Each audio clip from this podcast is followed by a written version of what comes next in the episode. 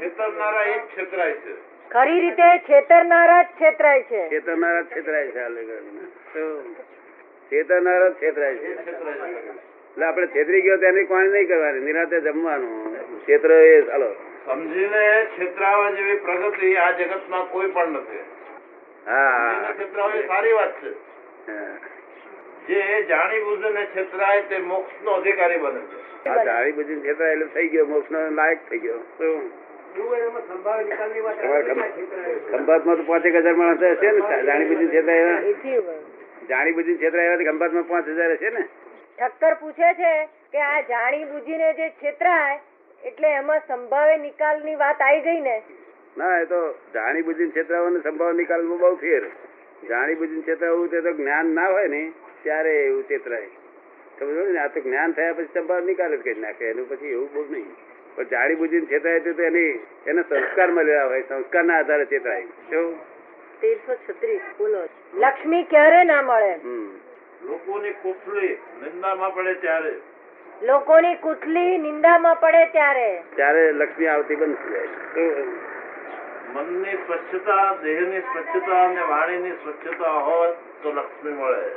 હા આ વાણી તો સરસ્વતી દેવી છે. જો દુરુપયોગ કરે ને તો લક્ષ્મીજી રિહાય શું કહ્યું? વાણી તો સરસ્વતી દેવી છે. નિંદા ના કરાય. અહીં તો કોઈ નિંદા નહીં કરતું ને ગમમાં તો સારું છે. આત્મા ક્યારેય પણ અશુદ્ધ થયો નથી. કોઈ સેકન્ડમાં આત્મા શુદ્ધ થયો નથી. અને થયો હોત તો એને શુદ્ધ કોઈ કોઈ કરી શકત જ નહીં આ જગતમાં. ક્યારેય પણ અશુદ્ધ થયો નથી. કોઈ સેકન્ડમાં આત્મા અશુદ્ધ થયો નથી. અને થયો હોત તો શુદ્ધ કોઈ કરી શકે જ નહીં આ જગતમાં. કારણ કે એ સ્વાભાવિક વસ્તુ છે. સ્વાભાવિક વસ્તુને પ્લાસ્ટર પાસે કશું અડે કે સ્વાભાવિક વસ્તુ છે. શું છે? અને એ છે તે ખંડ થાય એવી વસ્તુ નથી. એના ટુકડા કરાય એવી વસ્તુ નથી. આપણા લોકો શું કે છે? કે ભગવાનનો અંશમય છે મારા એટલે ભગવાન નો આખા સર્વાંશ હોય. શું હોય?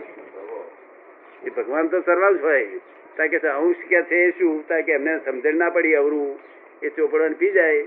અંશ એટલે શું? ઉપર જે આવરણ છે ને તેમાંથી કોણો પડ્યો તે અંશ કહેવાય. શું કહ્યું? અંશ પ્રગટ થયું. ખબર પડે ને? બાકી ભગવાન સર્વાંશ હોય, એક જ સ્વાભાવિક છે પોતે. એમાં કશો, હા, શુદ્ધતા બશુદ્ધતા કશું જ થાય નહીં. અને એ તો બધું, એટલું બધું સૂક્ષ્મ છે, કોઈ દાડો વિષય ભોગવ્યો નથી. કોઈ દાડો કશું અમે કશું ખાધું નથી પીધું નહીં પાંચ ઇન્દ્રિય વિષય ભોગવ્યા નથી. આ બધું બાહ્યનું જ તો ફન ચાલ્યા કરે. શું કરે છે? બે વસ્તુ સાથે રહેવાથી ચેતન, શુદ્ધ ચેતન અને શુદ્ધ જળ, પર પૂદગલ પરમાણુ. બે સાથે સાથે ભેગા થવાથી પોતાના ગુણધર્મો તો રહે છે ને, વિશેષ ગુણધર્મ ઉત્પન્ન થાય વિશેષ ગુણધર્મ ઉત્પન્ન થાય શું થાય છે? એટલે વિશેષ ગુણધર્મો એટલે શું? કે પોતાના ગુણધર્મો, આત્માના પોતાના ગુણધર્મો જ રહે છે. ઉદ્ગલ છે એ જે પરમાણુ એ પોતાના ગુણધર્મો હોય છે. પણ બે સાથે થયા ભેગા થયા એટલે વિશેષ ગુણધર્મને પદે છે બેઉ.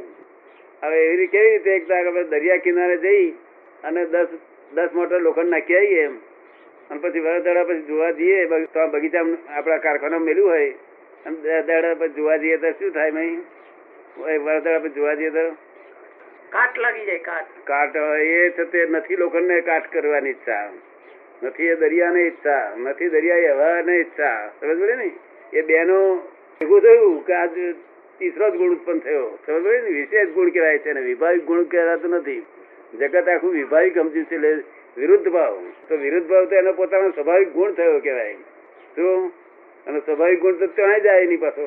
તો આ તો બે વસ્તુ ભેગી થાય છે એટલે આવું થાય છે. ત્યાં કઈ બે બીજી વસ્તુ ભેગી થતી જ નથી એટલે ત્યાં વાંધો આવે નહીં.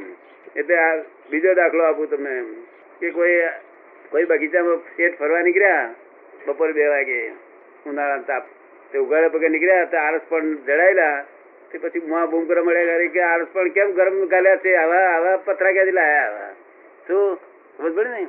તાર કોઈ કે, કાકા, એ તો ગરમ નથી, પથરા ગરમ નથી. આ તો સૂર્યનારાયણની હાજરી છે. તે ત્યાંથી વિશેષ ગુણ ઉત્પન્ન થયો છે પથરાનો. અને આપણે આની હાજરી ખરાબ થઈ હતા તે અંતે એ તો ઠંડા ગુણના છે. શું કે છે? તમને સમજ પડે ને? એટલે આ વિશેષ ગુણ ઉત્પન્ન થયો. એટલે આ એમાંથી હું કરતા છું એવું ભાન થઈ ગયું જાતનું શું? થયું સમજ્યું હું કરતા છું. આ કોણ કરે? મારા સિવાય કોણ કરે એવો વિશેષ ગુણ ઉત્પન્ન થઈ ગયો. અને તે તે સ્થૂળ છે. અને આત્મા અત્યંત સૂક્ષ્મ છે. કેવો છે? પણ હાજરીથી આ ઊભો થયો ગુણ. જેમ લોખંડ લોખંડ લોખંડપણાના ભાવને છોડતું જ નથી, એ રીતે આ એના પોતાના સ્વભાવને છોડતું જ નથી આ બધું ઊભું થાય છે. તે પાછું આપણે નાશ કરીએ જયારે જ્ઞાની મળે નાશ થાય પછી કશું છે નહીં પછી. હવે સાધુ એવું માની બેઠા કે અશુદ્ધ થઈ ગયો છે. અશુદ્ધ થયેલો માં સી શું શુદ્ધ કરી છે પછી? અશુદ્ધ થઈ ગયેલો શુદ્ધ સી રીતે થાય?